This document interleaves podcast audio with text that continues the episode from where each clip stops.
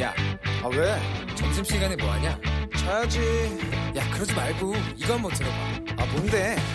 지금 당장 라디오를 켜봐 나른한 오후 깨울 시사 토크쇼 모두가 즐길 수 있고 함께하는 시간 유쾌하고도 신나는 시사 토크쇼 오태훈의 시사본부. 네, 2부 시작하겠습니다. 시사본부는 청취자 여러분들의 참여 기다리고 있습니다. 샵 9730번으로 방송 중에 의견 보내주시면 최대한 반영토록 하겠습니다.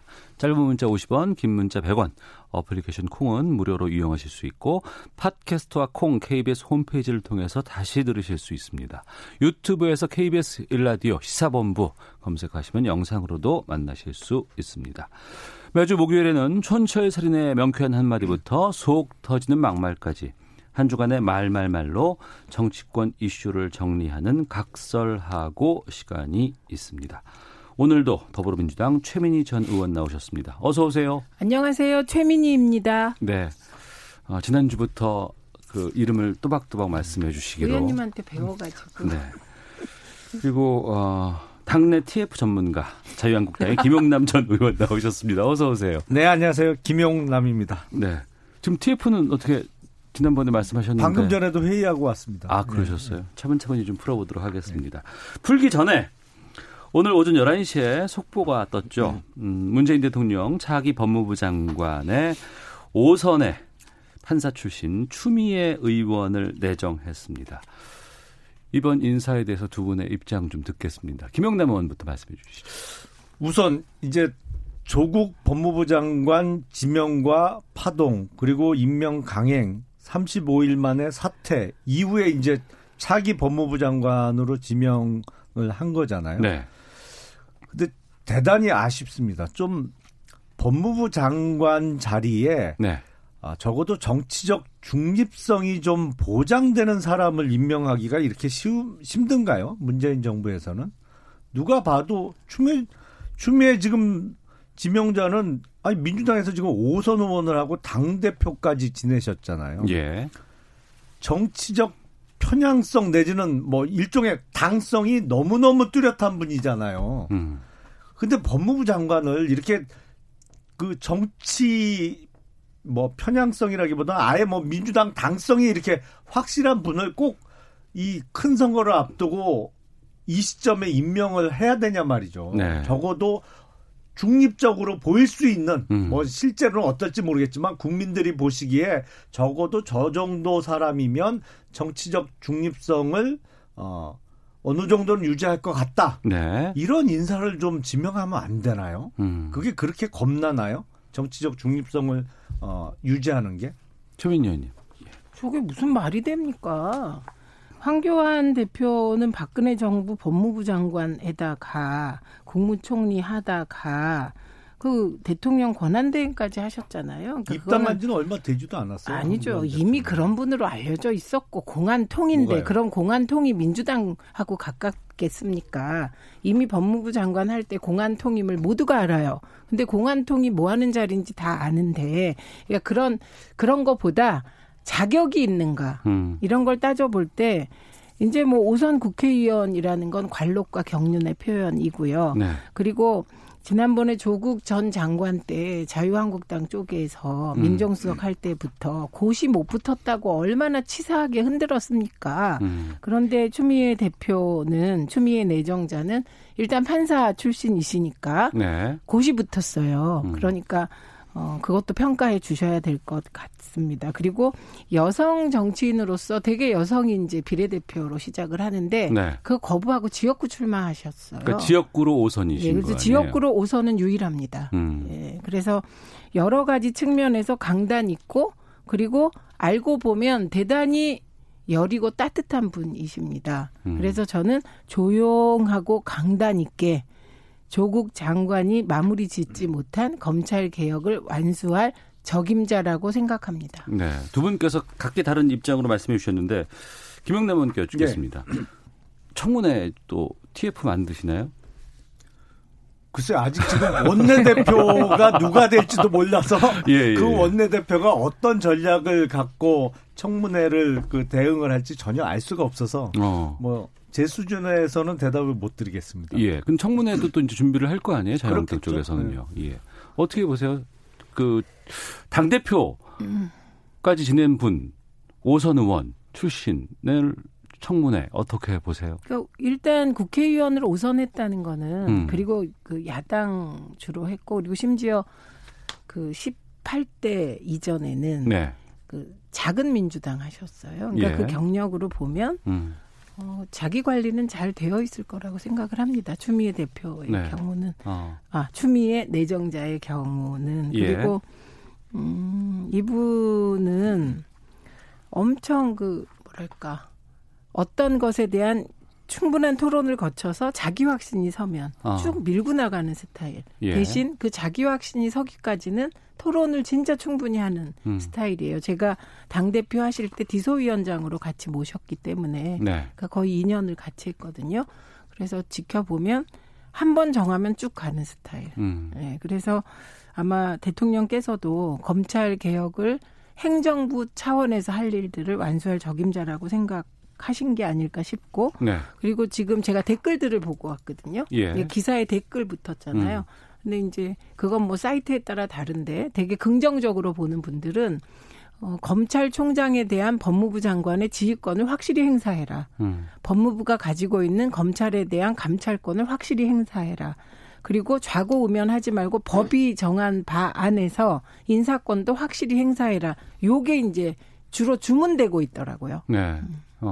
그 제가 보기에는 선거는 그다지 검증 기능이 확실하지 않습니다. 선거 네. 때는 어차피 이쪽 저쪽 패가 갈려갖고 어떠한 의혹 제기를 하더라도 상대방에서 소위 뭐 물타기라고 하죠. 그러면서 또 아, 상대 후보에 대한 다른 의혹을 제기하면서 그냥 흐지부지 되는 경우가 많아서 사실은 인사청문회만큼 어, 검증 기능이 뚜렷하지는 않기 때문에 음. 오선 의원을 진행 거하고 인사청문회의 무난한 통과 여부하고는 전혀 별개 문제라고 저는 생각을 해요. 그래서 앞으로 뭐 어떤 어, 이슈가 제기될지는 전혀 알 수 없습니다. 다만 추미애 지명자에 대한 어, 지명을 통해서 대통령의 의지는 또 한 번 확인이 됐다 이렇게 보입니다. 그러니까 확실한 검찰 장악 음. 을 위해서 어 오선 의원 이제 넉 달 후면 6선을 향해서 준비를 하던 분의 아, 총선 사실상의 포기잖아요. 네. 그것까지 이제 이끌어내면서 검찰 장악을 위해서 하여튼 일종의 특명을 받고 음. 어, 법무부 장관직에 지명이 된 것으로 보이는데 참 지금 한국당에서 지금 하고 있는 소위 그 친문 게이트 관련된 선거 네. 개입 여부 또 유재수 전 부시장에 대한 감찰 아, 중단 의혹에 대해서 청와대가 대단히 불쾌하고 노골적으로 반감을 드러내고 있는데 음. 추미애 지명자가 만약에 법무부 장관에 임명이 된다면 내년 1월 검찰 인사를 무리하게 땡겨서 할 가능성이 있어 보여요. 원래 정기 인사는 내년 7월이 돼야 되거든요. 네. 간부들에 대한 인사는. 근데 장관을 이렇게 아, 지명을 하고 내년 7월에 정기 인사를 약 6개월 정도 땡겨서 음. 내년 1월쯤 인사를 하면서 지금 어, 벌어지고 있는 수사와 관한 수사팀을 다 흩어버리지 않을까 이런 염려가 됩니다. 최민희 의원님. 그 잘못하고 있는 인사, 그러니까 잘못하는 사람 인사해야죠. 그걸 안 하면 또 직무유기죠. 음. 그리고 지금 정기 인사 말씀하시는데 지금 지검장 네 다섯 자리 비어 있지 않습니까? 네 자리죠. 그럼 계속 비워두라는 거죠. 7월까지. 그것도 안 되는 거죠. 그 다음에 약간 어폐가 있는 게 이런 거예요. 조국 전 장관을 처음에 뭐 민정수석, 법무부 장관 했을 때 자유한국당 일각에서 검찰 출신도 아닌데 검찰 장악력이 떨어질 것이다. 이런 판단이 있었거든요. 예. 그러니까 추미애 내정자도 검찰 출신이 아니세요. 음. 근데 문재인 대통령께서는 검찰 출신이 오면 검찰과 카르텔이 있기 때문에 검찰 개혁이 불가능하지 않겠냐고 보는 것 같습니다. 네. 그래서 판사 출신을 임명한 것이죠. 그래서 어, 무- 추미애 대표가 검찰을 장악할 것이다. 저는 그렇게 음. 안될 거라고 봅니다. 네. 그리고 검찰이 장악되겠습니까? 지금 대통령 한 대통령께 칼끝을 겨누고 있는데 음. 예, 그래서 저는 이런 상황 검찰의 무리한 부분 이런 부분은 확실하게 추미애 장관 내정자가 네. 임명되면 좀 제대로 검찰은 검찰답게 법무부는 법무부답게 음. 좀 이렇게 어, 좀 정리가 됐으면 좋겠다 이런 생각을 알겠습니다. 하고 있습니다. 댓글 잠깐만요. 댓글도 지금 계속해서 그 정치적 성향에 따라서 좀 이렇게 네. 나, 나뉘어서 들어오고 있는데 두 아, 의견만 소개해드리고 다음 좀 우리가 준비한 주제로 가겠습니다. 2867님께서는 그 난리가 난 조국 후임으로 추미애 의원이라니 좀 더 중립적인 인사가 되기를 바랐는데 아쉽습니다라고 이분은 좀 부정적인 입장을 보내주셨고 3012님께서는 추미애 의원이 반드시 검찰 개혁을 완수하길 바랍니다라는 의견도 보내주셨습니다. 청문회 일정이 이제 잡히면 또 본격적으로 또 여러 가지 좀 이슈들이 좀 들어올 것 같기도 하고 또 제가 전망하건데 두 분께서 또 다시 바빠, 바빠지지 않을까 이런 생각이 좀안 그럴 들어서 것 같은데 왜냐하면 아마도 별로 나오지 않을 것입니다. 알겠습니다. 본격적인 좀 주제로 있을 거려. 기대하시는 분들이 있는 것 같고 들어가 보도록 하겠습니다.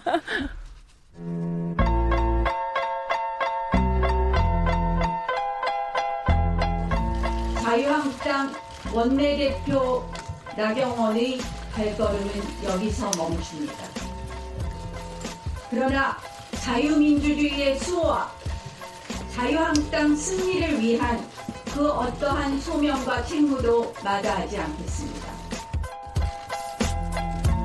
여러 의원들 의견 듣고 나경원 원내대표 마음에 안 드는 부분이 있으면은 나도 마음에 안 드는 부분이 많아가지고 제가 여기 100명 100몇 명 중에서 원내대표의 국회 전략이나 이런 문제에 있어서 문제 제기를 제일 많이 한 사람입니다. 좋아하지 않습니다. 하지만 후보를 가지고 선택을 한다고 하더라도 먼저 나경원 원내대표를 불러서 연임 문제를 좀 하였으면 좋겠다 그런 생각이 있어. 정리를 하는 그런 과정이 필요합니다.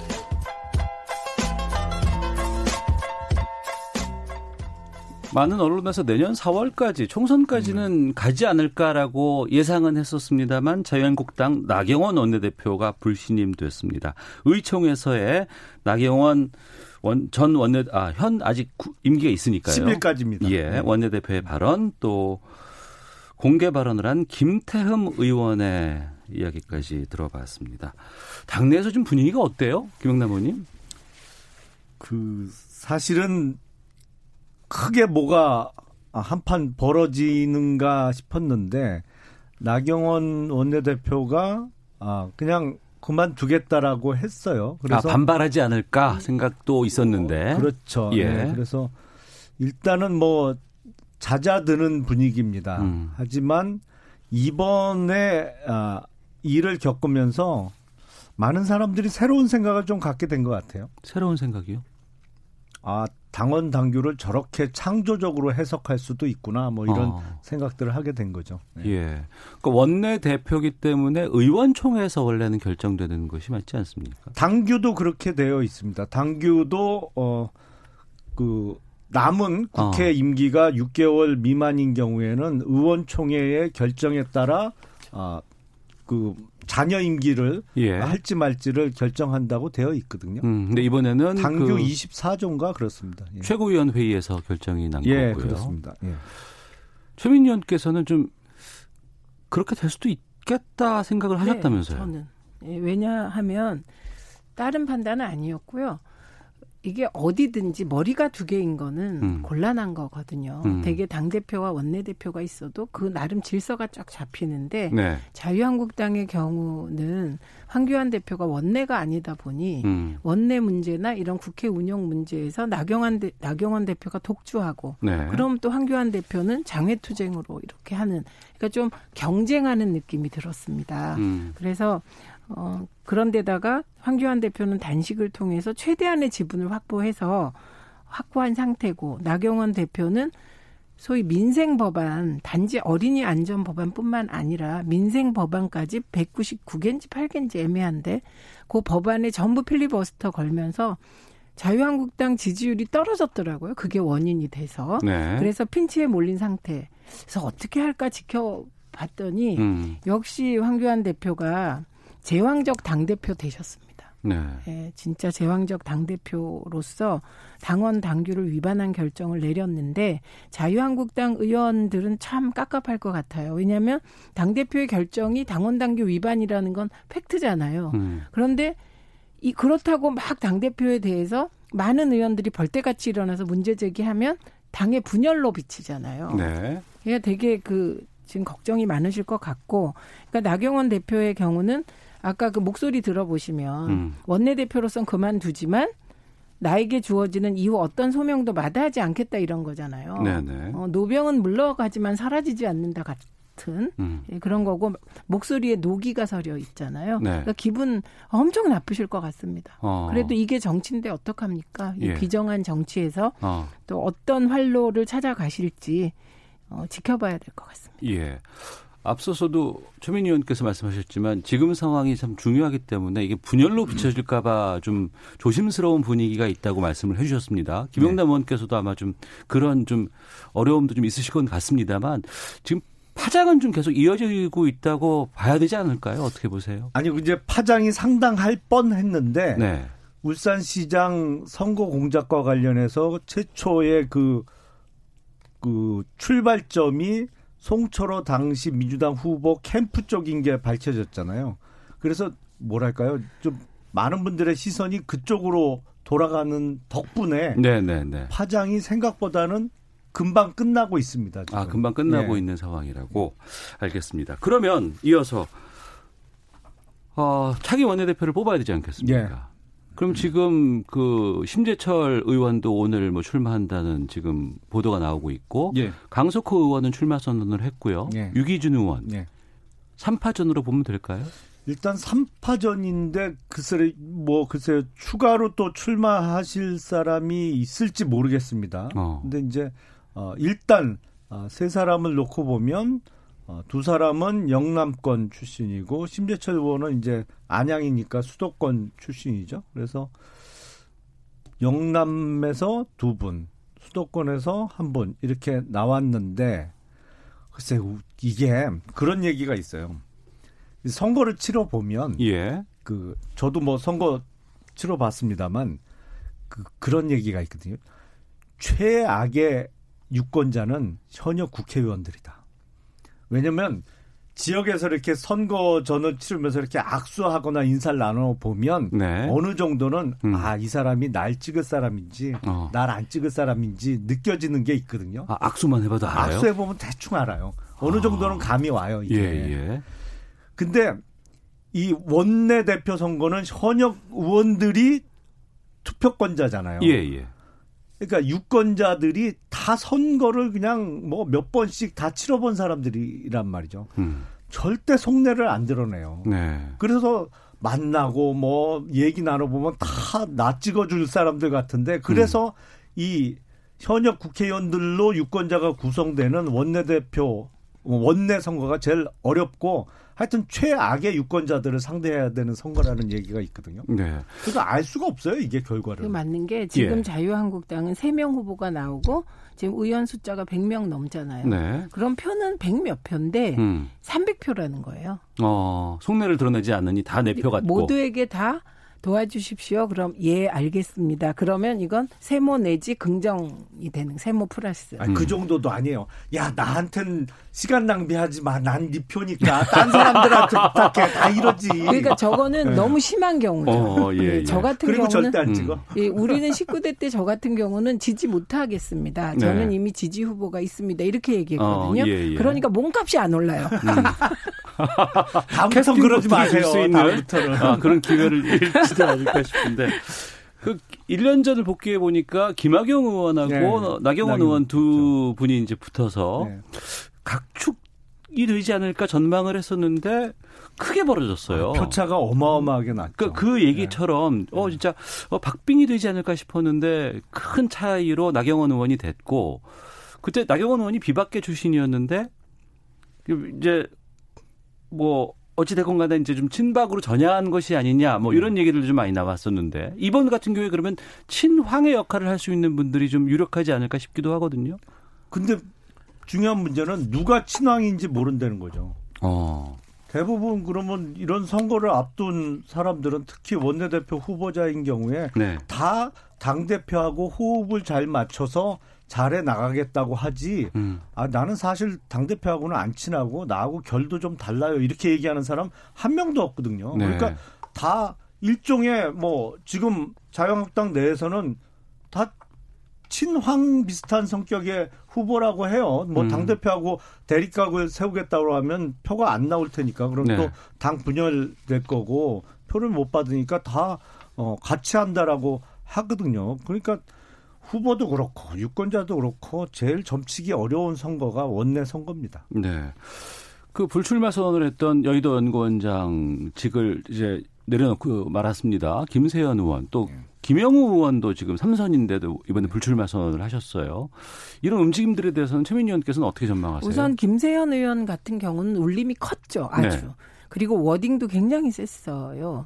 그런데 김영우 의원의 경우는 사실 왜 그랬나에 대해서 불투명하죠. 이유를 사람들이 잘 모르는 것 같아요. 그리고 설명도 잘 안 되고 있어요. 음. 그래서 설명을 듣고 싶어요. 그래서 일각에서는 어, 내년에 혹시 총선과 같이 경기도지사 선거가 있을 게 아니냐. 네. 그래서 경기도지사에 출마하려고 하는 게 아니냐라는 얘기가 나오고 있어요. 그거는 어, 왜 불출마를 했지? 음. 이렇게 이제 사람들이 받아들인다는 거거든요. 네. 그러나 그럼에도 불구하고 어, 불출마를 했다는 것 자체는 음. 예, 그건 지금 이 판에서는 선당후사로 봐야 되겠죠. 네. 김세현 의원은 굉장히 아까운 것 같고 음.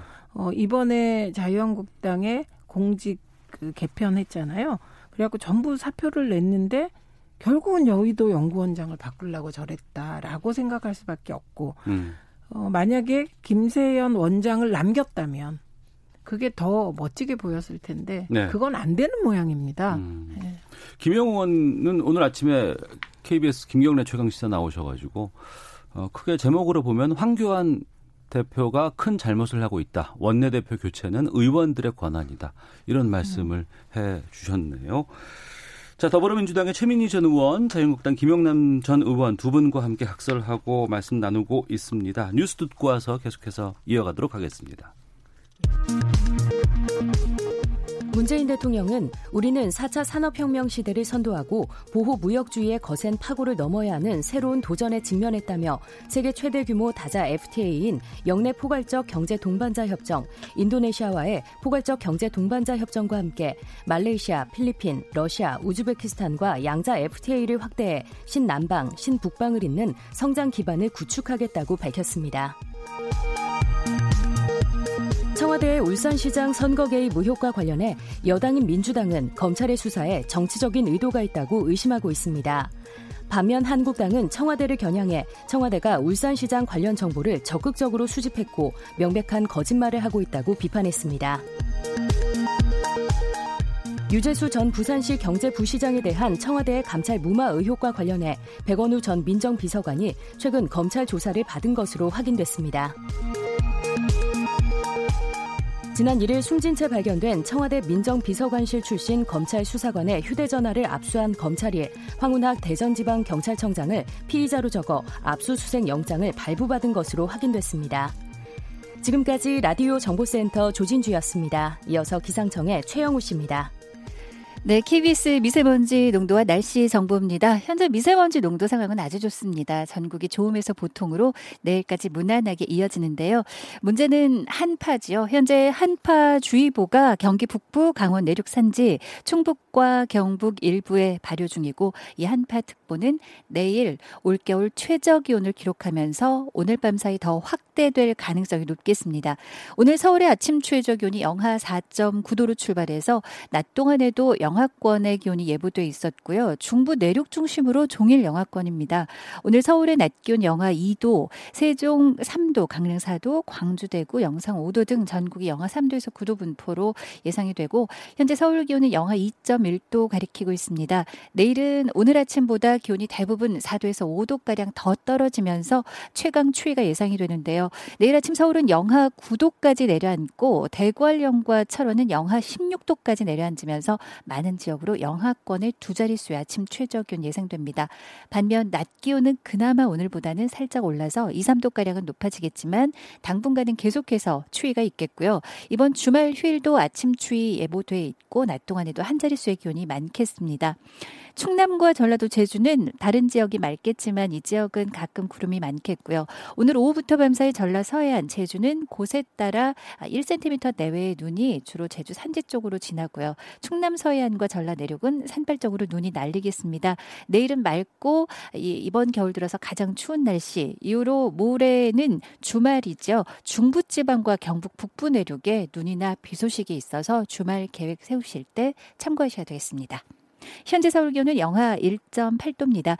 KBS 미세먼지 농도와 날씨 정보 최용호였습니다. 계속해서 이 시각 교통 상황입니다. KBS 교통정보센터의 공인혜 씨가 정리해 드립니다.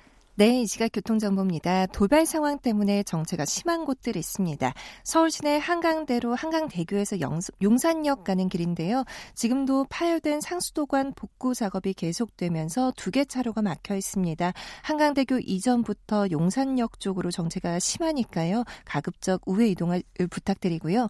올림픽대로 공항 쪽은 한강대교 부근 작업 구간에서 사고도 발생했습니다. 1, 2차로가 차단된 상태라 반포대교에서 한강대교 쪽까지 가는데 20분 정도 걸리고 있습니다. 내부순환도로 성산 쪽 사근램프 조금 못 간 2, 3차로에서도 화물차 사고 처리 중인데요. 성동 분기점부터 쭉 막히고 있고요. 고속도로는 경부고속도로 부산 쪽입니다. 오산 부근의 사고 처리 완료됐지만 이 여파가 계속되면서 동탄, 동탄 분기점부터 밀리고 있고 서해안고속도로 목포 쪽 서평택에서 서해대교 사이 5km 구간 정체는 작업 때문입니다. KBS 교통정보센터였습니다.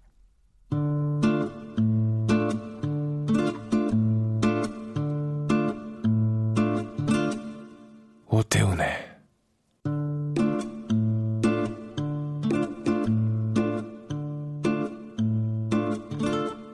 시사본부.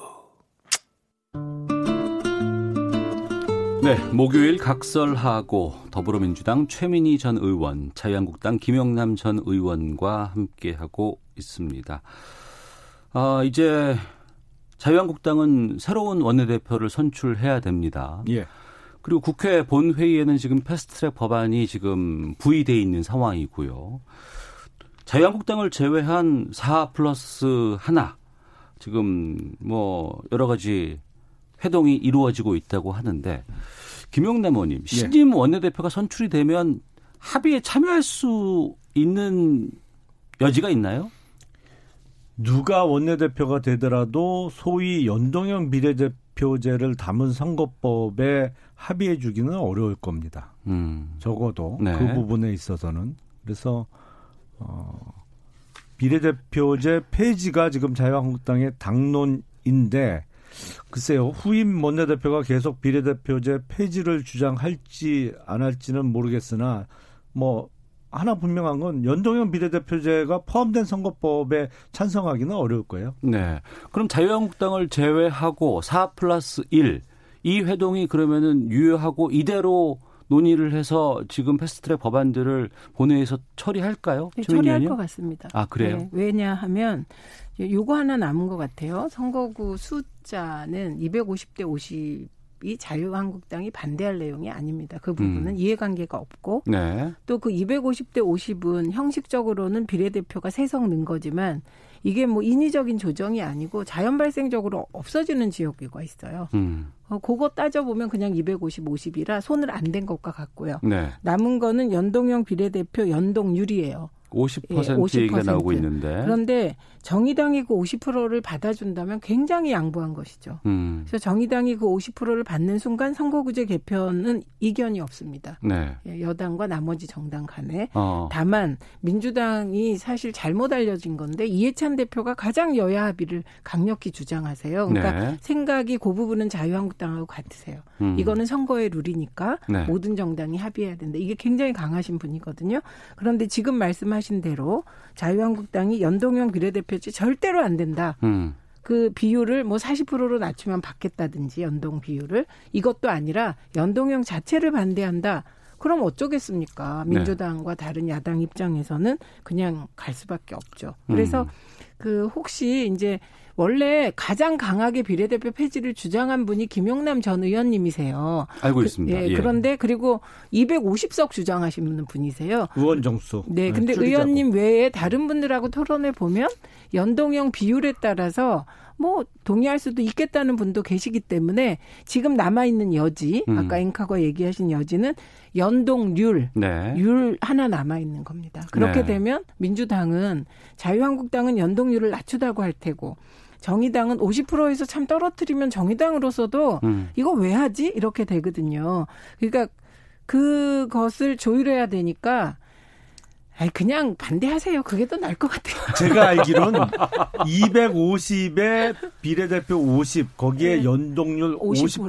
50%는 사실은 정의당이 반대할 이유가 없어요. 그렇- 물론 아, 반 대지. 100%보다는 못하겠지만 네. 50% 연동률만 해도 음. 정의당의 의석수가 뭐 지난 선거 결과를 놓고 보면 대략 3배 정도, 3배 가까이 늘어납니다. 사실은 정의당 입장에서 지금 표정 관리하고 있는 거예요. 네. 아니, 마치 아니에요. 어? 마치 뭐두 배반. 양보를 해야 되나 말아야 되나 뭐 고민하는 것 같이 그러는데 네. 아니 물론 심상정 심상정 대표 입장에서는 이미 로또 당첨은 됐는데 당첨금 조금만 줄이자 그러면 뭐 기분이 나쁠 수는 있겠지만 그래도 알겠습니다. 로또 당첨된 거는 틀림없어요. 김영남 의원께 하나만 여쭐게요. 그럼 필리버스터를 어떻게 뭐 지금 한다고 함- 합니까? 지금? 필리버스터 해야죠. 예. 근데 이제 언젠간 본회의가 열릴 거 아니에요? 예. 문희상 의장께서 계속 안 열고 있- 안 열고 있는데 그 예산안은 필리버스터 대상이 아니고. 그렇죠. 일단 예산안하고 예산안의 부수 법안부터 제일 먼저 처리가 돼야 될 것이고 그리고 지금까지 민주당의 아, 주장과 논리대로라면 급한 민생 법안이 음. 올라와야겠죠 본회의장에.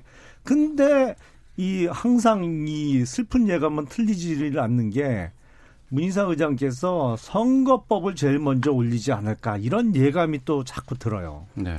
네, 김용남 의원님의 저 말은 맞기를 바랍니다. 저는. 수싸움이 치열하지 않을까 슬픈 싶고 예감은 꼭 맞아요. 다음 주 초에 여러 가지 일들이 벌어져서 다음 주 각서라고 해서는 거기에 대해서도 좀 말씀을 좀 들어보는 시간 갖도록 하겠습니다. 또 준비한 저희가 인서트가 있습니다.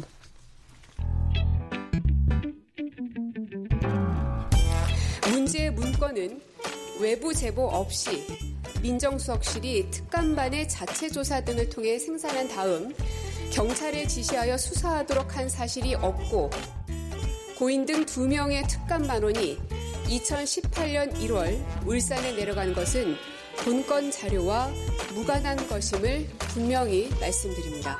더 이상 억측과 허무맹랑한 거짓으로 고인의 명예를 훼손하지 말아주시기 바랍니다. 유서조차 바로 보지 못하신 유족들에게 다시 한번 깊은 위로의 말씀을 드립니다. 네. 어, 청와대 경고 다음 날 검찰이 청와대를 압수수색했습니다. 이에 대해서 고민정 대변인 입장이 나왔는데요. 어, 검찰이 청와대를 압수수색한 배경 최민희 의원께서는 어떻게 보셨어요?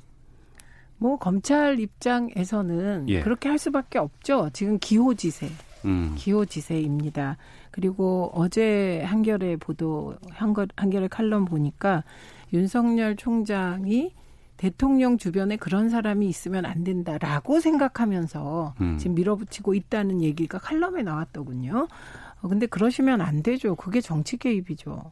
예, 예를 들면 윤석열 청장이 보기에 총장이 보기에 대통령 주변에 누군가가 자기가 보기에 안 좋은 사람이 있다고 쳐도 그거는 여권이나 청와대가 해결할 일이지 검찰이 개입해서 쳐내라고 한 적은 누구도 그런 권한 위임하지 않았기 때문입니다.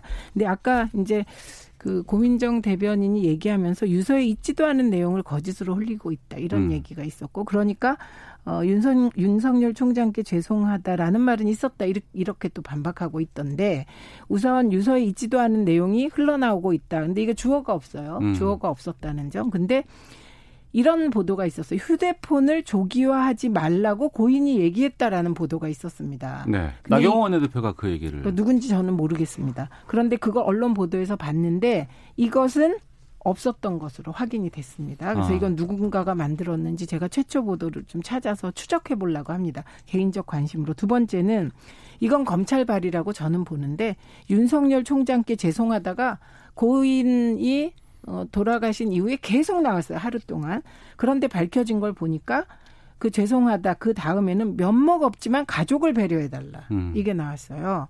그러니까 이거는 누가 봐도 어 가족을 수사하려고 했나? 뭐지? 이렇게 들을 수밖에 없는데 검찰로 추정되는 누군가는 윤석열 총장께 죄송하다는 부분만 계속 흘렸거든요. 그래서 이 부분에 대한 경고는 필요한 것 같고요. 네.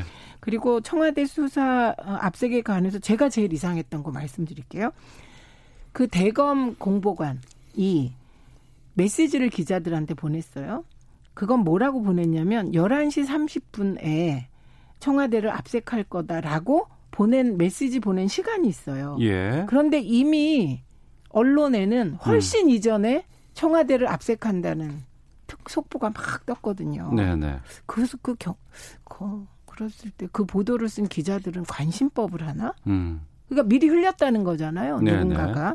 그러면서 검찰이 최근에 경찰 두 명이 피의 사실을 흘렸다고 뭐 수사한다고 하는 걸 보고 정말 대한민국 검찰은 이제 대한민국 검찰 주변은 피의 사실을 흘려도 되고 뭐도 되고 어, 성추행을 해도 되고 성폭력을 해도 되고 비리도 저질러도 수사받지 않고 경찰에 대해서는 피의 사실 흘렸다고 수사하고 또 기소할 태세. 이거 정말 큰일이라고 저는 생각합니다. 이게 큰일이다. 네. 김영남 의원님. 청와대에 대한 압수수색은 대통령의 바로 옆에 있는 사람이라도 범죄 혐의가 있으면 수사를 받아야 된다라는 지극히 상식적이고 원칙적인 이야기가 다시 한번 확인된 거라고 생각을 합니다. 네. 아, 지금 벌어지고 있는 사건들은 사실은 어 불과 얼마 전에 전국이 시끄러웠던 조국 사태와는 근본적으로 비교가 안 될 정도로 중대한 사건이에요. 지금 음. 울산시장 선거 공작 문제는 민주주의의 근본을 훼손한 사건이거든요. 그리고 또 유재수 전 부시장에 대한 감찰 중단은 친문 무죄, 반문 유죄, 법치주의의 근본을 어 파괴한 사건이에요. 그러니까 이거는 조국의 어떤 개인 비리 차원의 문제하고는 또 훨씬 어 차원이 다른 중대한 문제입니다.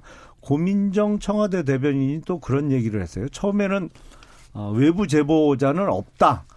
그렇게 얘기를 했다가 그 외부 제보자하고 청와대 직원이 캠핑장에서 만나서 그 제보를 받게 됐다. 뭐 이런 얘기를 했는데 지금 돌아가는 거 보니까 이제 최초 어 출발지는 송철호 당시 민주당 울산시장 후보 캠프에 있던 송병기 전 국장이라는 아주 그 캠프의 핵심. 지금 울산시 부시장으로 있는 사람부터 출발된 거는 지금 드러났어요. 예. 그러고 보니까 이게 고민정 청와대 대변인이 얘기했던 캠핑장이 아니고 선거 캠프에서 거의 만난 수준이에요. 음. 지금 보니까 송철호 후보 측, 청와대, 경찰의 합작품이라는 게 지금 드러나고 있잖아요. 네. 아니 선거야말로 민주주의의 가장 핵심적인 핵심적인 제도인데 네. 이거를 공권력이 나서서 음. 무력화시키고 대통령의 절친을 당선을 시켜놨어요 지금. 알겠습니다. 예, 이게- 잠깐만요. 아니요, 저 아니 한- 잠깐만 잠깐만. 시간이 없어서 꼭 1분씩 제가 딱 드릴게요. 예, 1분 내에 어 저희가 다음에도 아마 이 부분은 계속해서 얘기가 좀 나올 것 같으니까 1분씩 말씀해 주시고 오늘 각설하고는. 마치도록 하겠습니다. 제가 불리하지만 먼저 하겠습니다. 예, 죄송합니다. 우선 대통령 옆에 있는 사람 잘못하면 수사해야죠. 똑같이 황교안 대표나 자유한국당, 나경원 대표도 불법을 저지르면 수사해야죠. 패스트트랙 관련한 자한당 의- 자유한국당 의원들, 나경원 대표 개인 비, 입시 관련한 비리 의혹, 황교안 대표 계엄령 관련한 의혹 등등도 수사해야죠. 왜 이렇게 검찰이 중립을 안 지킵니까? 그다음에 저는 지금 벌어지고 있는 이 사태를 검찰의 총선 공작 사건이라고 규정합니다. 음. 울산 경찰청이 그 김기현 전 시장이 아닌 김기현 전 시장 주변 비리를 수사한 게 지방선거 앞둔 수사라서 그게 선거 개입이라면 지금 검찰은 더한 총선 공작을 하고 있다. 이렇게 생각하고 저는 지금 검찰의 이러한 행태, 네. 무리한 수사 이게 누구와 손을 잡고 하는 건지 이에 대한 특검이 필요하다고 생각합니다. 알겠습니다. 저 딱 지켰죠. 완벽하게 지켜주셨습니다. 고맙습니다. 자, 김영남 의원님 네. 기대, 기대하겠습니다. 예. 적반하장입니다. 정말 아, 지금 검찰의 법과 원칙에 따른 수사, 증거를 따라가는 수사를 계속 청와대가 나서서 또 더민당에서 비난하고 어, 이해찬 대표는 뭐 가만두지 않겠다 이런 겁박하, 겁박까지 하고 있는데 글쎄요 이게 한 나라에 적어도 어, 지켜야 될 어느 정도의 근간은 있는 것이거든요. 앞서 말씀드린 대로 민주주의를 완전히 근본부터 훼손시키고 법치, 법치주의를 파괴하고 또 더군다나 앞서 말씀드렸습니다만 정치 편향성이 너무나도 뚜렷한 인사를 법무부 장관에 장, 어, 지명하면서 어떻게든 장, 검찰을 장악하고 지금 이루어지고 있는 수사를 무력화하는 동시에 앞으로는 정권을 향한 이러한 수사를 다시는 안 받겠다. 이런 의지를 천명하고 있는데 참 개탄스럽습니다. 네, 고맙습니다. 1분 딱 지켜주셨습니다. 2867님, 저는 이 코너를 참 좋아합니다. 양 진영을 대표하는 최고의 정치평론가 최민희 김용남 의원님, 참 듣기 좋습니다라고 의견 보내주셨습니다. 더불어민주당 최민희 전 의원, 자유한국당 김용남 전 의원 두 분과 각설하고 마치겠습니다. 말씀 고맙습니다. 고맙습니다. 감사합니다. 오태훈의 시사본부는 여러분의 소중한 의견을 기다립니다. 짧은 문자 50원, 긴 문자 100원의 정보 이용료가 되는 샵 9730, 우물정 9730번으로 문자 보내주십시오. KBS 라디오 앱 콩은 무료입니다. KBS 라디오 오태훈의 시사본부. 지금 여러분은 대한민국 라디오 유일의 점심 시사 프로그램을 듣고 계십니다. 네, 1시 46분 지나고 있습니다. 한 주간의 시사 이슈를 법률적인 관점으로 풀어보는 시사법정. 오늘도 신유진 변호사와 함께합니다. 어서 오세요. 네, 안녕하세요. 예. 지금 국회가 지금 상황이 어떤지를 몰라서, 몰라서 저희가 이 법, 이 통과될지는 잘 모르겠습니다만 지금 국회 어, 과학기술정보방송통신위원회를 어, 정보통신망법 개정안이 통과를 하면서 우리가 얘기했던 데이터 3법이 상임위를 통과를 네. 했습니다. 이 데이터 3법이 많이 이슈가 됐는데 어떤 법인지를 좀 알아보도록 하겠어요. 일단 이 데이터 3법이 네. 국민 10명 중 뭐 8명이 모른다라고 되어 있어요. 뭐 이렇게 네. 그런 기사도 있는데 어 일단 그 3법 중에 하나가 개인 정보 보호법이고요. 네. 그다음에 정보통신망법 음. 그리고 신용정보법인데 네. 이 데이터 3법에 들어가는 내용을 살펴보면은 이제 개정안에 들어간 내용이 가장 중요한 거는 개인정보 보호법은 원래 보호법이잖아요. 네. 그래서 개인정보의 활용 범위와 근거를 여기서 마련해 둬야 되는 거예요. 음. 근데 이제 새롭게 도입한 개념이 가명정보라는 건데 네. 어, 현행 법까지는 가명정보라는 게 없었어요. 음. 익명정보 또는 어, 개인정보 이렇게 두 가지밖에 없었는데 가명정보라는 개념을 마련해서 네. 이 가명정보의 활용의 근거를 개인정보 보호법에 두고요. 음. 정보통신망법에는 그 개인정보 관리를 일원화해서 개인정보보호위원회에서 어, 관리를 할 수 있도록 하는 거. 네. 그리고 신용정보법은 어, 가명 정보를 상업적으로 이용할 수 있는 음. 단지 뭐 학술 연구 목적뿐만 아니라 상업적으로 이용할 수 있는 어 근거를 둔 거죠. 그 네. 개인의 동의 없이 근거 어 상업적 상업적으로 이용할 수 있다는 점에서 많은 비판이 있는 거죠. 음. 요즘에 그 IT 기술이라든가 그렇죠. 여러 가지 뭐 AI 기술 같은 것들이 발달되면서 뭐 새로운 산업들이 많이 생긴다고 합니다. 뭐 자율주행 차라든가 네, 그렇죠. 무슨 뭐 증강 현실이라든가 이런 것들을 많이 해야 되는데 이게 새로운 이게 산업이다 보니까 법이 적용이 안 되고 있었는데 네. 이걸 하려고 하다 보니까 또 한편으로는 사람들의 데이터를 모아서 이걸 응용을 해야 되는데 모은다는 건 어 내 정보를 누군가가 다 들여다보고 있는 거 아니야? 이런 우려가 있는데 이 부분을 정리한 게 데이터 3법이라고 이해를 하면 되겠습니까? 네, 그렇죠. 가명 정보라는 어. 기존에 없던 개념을 도입해서 네. 어, 비식별 정보. 그러니까 어, 개인 정보라는 것이 내가 어떤 정보를 갖고 있는 게 특정인으로 특정이 되고 내 정보가 어디로 유출되면은 네. 그것이 굉장한 정보 어, 주체로서 피해잖아요. 그렇죠. 런데 이 개인 정보를 어. 비식별 알아볼 수 없게끔 처리를 해서 음. 가명 정보를 통해서 어, 빅데이터를 만든다 이런 취지인 거죠. 네. 그럼 이게 다 통과가 된다 그러면 우리 사회에 어떤 아니면 내 생활에 어떤 변화가 좀 있을 것 같으세요? 지금 실질적으로 나오는 거는 그 뭐 마이데이 마이 데이터 산업이라고 해서 뭐 금융권에서 뭐 신용 정보를 이제 뭐 바로바로 확인할 수 있다. 그리고 음. 의료 정보에서도 네. 굉장히 뭐 유용하게 활용하여 내가 어떤 이제 의료 서비스를 받고 음. 나한테 필요한 게 무엇인지를 바로 추천해 줄 수도 있다. 뭐 이런 아. 식으로 어 활용하고 있다. 활용할 수 있다라고 지금 알려져 있어요. 그런데 의료 정보 같은 건 상당히 개인의 민감한 부분이 다 들어가 있잖아요. 그래서 이게 굉장히 반대가 심한 거예요. 민감한 정보라고 지금까지 규정이 되어 있어서 음. 그 의료 정보에 대해서는 절대 그 부분에 대해서 정보 주체의 동의 없이 네. 처리할 수 없게 되어 있었거든요. 음.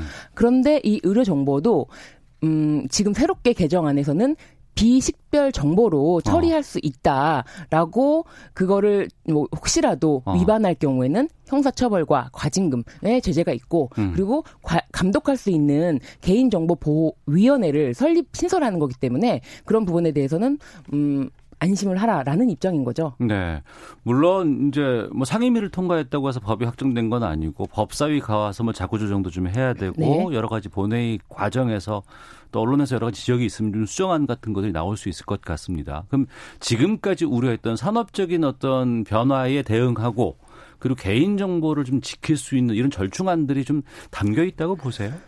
절충안이라기보다는 어 사실은 이 가명 정보에 대해서 음. 그 시민단체라든지 이 반대하는 쪽의 얘기는 믿을 수 없다라는 거예요. 가명 정보라고 하더라도 또 법에서 다른 어 이건 좀 잘 지켜주고 누군가의 정보인지 모르게 할게라고는 하지만 현장에 가면 또 안 그럴 수도 있잖아요. 음, 그래서 이제 사실은 우리나라 법 체계가 법 뭐, 규제 규제가 엄격하게 되어 있는데 이 법을 위반하는 경우가 네. 어, 예를 들면 해킹을 한다든지 음. 뭐 이렇게 불법적으로 불법적으로 해킹하는 방법에 의해서 개인 정보가 털리는 게 이 네. 법 내에서 어 활용되는 그런 어. 것보다 오히려 더 위험한 건데 예. 사실은 한편으로는 그 우리나라가 지금 막 그런 보이스피싱 문제도 굉장히 심각하잖아요. 예. 그런 것 때문에 아마도 이렇게 가명 처리된 정보가 음. 그 보이스피싱 업체에서 해킹을 한다면 예. 더 손쉽게 무슨 불법적 인 일이 많이 일어나지 않을까 우려하고 있는데 음. 그 제가 봤을 때는 그래요. 이 CCTV가 설치됐을 당시 처음에는 네. 내 초상권이 어. 나도 모르는 새에 계속하여 어딘가에 저장되고 있다. 예, 예. 나의 움직임이 다 파악되고 있다. 예. 굉장히 불안하잖아요. 그랬죠. 사실 그렇죠. 내 네. 초상권이 나의 동의 없잖아요. CCTV 설치할 때 동의 없잖아요. 그런 거에 대한 우려가 있는 반면에 예. 그러니까 모든 것은 순기능과 역기능이 있는 것 같아요. 음. 그래서 뭐 언론 보도가 지금 편파적으로 데이터 3법을 너무 통과시키려는 것이 아니냐라는 비판도 있기 때문에 네. 이 부분에 대해서 국민들이 좀 더 관심을 갖는 게 필요하지 않을까 싶어요. 음, 그랬네요. CCTV 처음에 도입 초기에는 이렇게 내가 어디 갔는지 다 볼 수 있는 거 네. 아니냐라고 뭐라고 했지만 지금 같은 경우에는 왜 CCTV 사각지대가 있어야 되느냐라고 또 뭐라고 하는 경우도 있기 그렇죠. 때문에 많은 분들이 좀 이해를 하고 접근을 하고 또 고민도 해보고 그렇습니다. 잘못된 부분들이 있는지도 확인해 봐야 될것 네. 같습니다. 그래서 좀 데이터 3법에 대해서 좀 알아보는 시간 가져봤고요. 자, 시사법정 신유진 변호사 함께하고 있습니다. 다음 주제로 가보겠습니다. 한국 마사회가 운영을 하는 부산 경남 경마공원 숙소에서 한 기수가 숨진 채 발견이 됐습니다. 어떤 일이 있었던 거예요? 아, 이게 좀 매우 안타까운 일인데요. 지난 29일에 이 부산 경마장 숙소에서 그 경마 기수가 뭐 경마 승부 조작과 그 마방 개업 비리에 대해서 유서를 남기고 이제 극단적인 선택을 한 거죠. 어, 그러면 단순히 개인적인 문제가 아니네요. 네, 그렇습니다. 이 사실 이 부정 경마에 대해서는 예. 얘기가 이제 계속 있었는데 어 이 유서 내용을 살펴보면은 내가 말을 잘 타고 싶어도 경마 기술할 때 말을 잘 타고 싶어도 어 몇 등 안으로 들어오지 말아라라고 얘기를 하고 아이고. 그래서 만약에 그걸 지키지 않고 아, 어. 부당한 짓이다 싶어서 내 마음대로 말을 타면은 그 다음에는 아예 말을 탈 기회조차 안, 줬, 안 줬다는 거예요. 기수가 말을 못하면 어떻게 되는 그러니까요. 거예요? 그렇게 해서 생활, 생활을 어렵게 만드는 거죠. 음. 그렇기 때문에 야, 이 부당한 지시에 어 대응하려면은 차라리 내가 그렇게 말을 관리하는 조교수가 돼야겠다. 조교사가 돼야겠다라고 네. 해서 조교사 자격증을 취득했는데도 음. 2015년도에 취득했다고 해요. 예. 그런데도 이제 현재 2019년 현재까지도 아 마방을 운영할 수 있는 내가 주체가 될 수는 없겠구나라는 것 때문에 그 마방이라는 것 좀 이 개념을 좀 아셔야 되는데 음. 이 경마 기수가 있고 네. 그 경마 장에는 그 그 마, 마국간, 그 네, 마국간을 네. 마방이라고 해요. 예, 예. 그 경마장에서는 마국간이 여러 개 있는데 이 마국간을 운영하는 게 운영 임대를 해주는 거죠. 음. 그 마, 조교수예요. 네. 아, 조교사, 조교사. 근데 그 이제 마사회에서는 이 사람들은 개인 사업자다. 음. 그리고 이 임대업에 대해서는 별도의 심사위원회가 있어서 마사회는 개입이 없다라고 하고 네. 있어요. 그리고 어. 심지어 뭐 한국 마사회에서는 이 관련자가 있다면은 엄중하게 처벌하겠다라고 경찰 수사를 의뢰했어요. 네. 이게 사행성 산업 아니에요. 그렇죠. 어. 그럼 이런 상황에서 이게 공정하고 어찌됐건 간에 돈이 오갈 수 있는 이런 건데 네. 투명하게 해야 되고 승부 조작 같은 건 절대 있어서는 안 되는데 그러한 의심 정황이 지금 드러난 거 아니겠습니까? 그렇죠. 이거를 아주 그냥 어 사실 실명까지 거론하면서 관련자들의 이름을 어 유서에 남겼다고 해요. 네. 그래서 이 관련자들에 대해서는 지금 뭐 현재는 직위해제 조치를 하고 음. 뭐 징계 등 형사처벌을 할 예정이다라고 이제 되어 있다, 어, 발표했습니다. 네. 이게 부산 경남 경마공원인데 이 경마공원이 2006년에 개장을 했고 네. 개장한 이후 지금까지 7명이나 극단적인 선택을 했다고요? 그러니까 이게 반복적인 거 아니에요? 굉장히 심각한 문제인데 사람들이 많이 관심을 갖지 않아서 예. 또는 어 지금 우리 사회가 어, 핵심 가치 중에 하나가 공정성 아닙니까? 그렇죠. 이 공정성에 대한 심각한 이 가치 훼손의 문제가 있는 부분을 음. 어 한 경마 기수가 유서를 통해서 알린 거죠. 네. 근데 그 사건이 이번이 처음이 아니라 음. 일곱 번이나 누적되어 있었다는 것. 물론 뭐 매번 같은 유서를 남긴 것은 아니지만 네. 비슷한 패턴이 반복이 됐기 때문에 음. 이번만큼은 뭐 좀 더 철저한 수사를 하고 네. 이 수사의 그 핵심을 둘 것은 단순히 이뭐 뭐 마방의 그 부정한 뭐 유착이라든지 음. 뭐 이런 것뿐만이 아니라 혹시 이 승부 조작이 있었는지 거대한 뒤에 뭐 금전적인 이권 개입이라든가 이런 것들이 있을 수도 있지 그렇죠. 않습니까? 이- 그런 부분을 좀 더 적극적으로 살펴야 되지 않을까 싶어요. 어. 이게 드러난다 그러면 어떤 처벌이나 법적인 조항이 있을까요? 뭐 금전 유착 관계가 문제가 된다면은 예. 분명히 그 부분에서 직권 남용죄가 문제가 될 것이고 그리고. 돈 거래가 있을 것이에요. 그래서 어. 배임 수재죄, 배임 증제죄 음. 그리고 또 뭐 돈을 이제 뭐 임의로 사용했던 부분이 드러난다면 횡령죄까지 예, 네. 해당할 수 있겠죠. 근데 경마 산업은 언제나 이런 것들이 좀 어, 잘못 운영을 하면 벌어질 수 있는 그런 산업 아니겠어요? 네, 사설 경마 업체는 그 일- 우리가 알려지는 데보다 10배 넘는 그 수입이 지금 창출되고 있다고 해요. 그렇기 음. 때문에 이 부분에 대해서는 좀 더 심각하게 불법 경마에 대해서 좀 적극적으로 수사에 임해야 되지 않을까 싶어요. 거기다가 관리 책임이 있는 한국 마사회는 큰 기업 아니에요. 그렇죠. 공기관이고 네. 공기업이고. 네. 아 그렇군요. 어떤 대책 좀 필요하다고 보세요? 그러니까 이 불법 부조리에 대한 진상 규명뿐만 아니라 음. 그 재발 방지를 위해서 책임자에 대해서 엄중한 처벌을 해야 되고 음. 그리고 이 투명한 관리가 될 수 있도록 네. 예를 들면 심사위원회가 있다 하더라도 뭐 음. 정량평가, 정성평가 있다고 하는데 그 투명한 공정성을 확보하는 것이 우선이 아닐까 싶어요. 음, 알겠습니다. 자, 부산 경남 경마공원에서 2006년 이후에 7명이나 지금까지 극단적인 선택이 이루어졌다고 하는데 철저한 좀 음, 조치 필요하고 수사가 필요하지 않나 싶습니다. 신유진 변호사님 똑 부러지십니다. 응원합니다. 7294님께서 문자 보내주셨습니다. 감사합니다.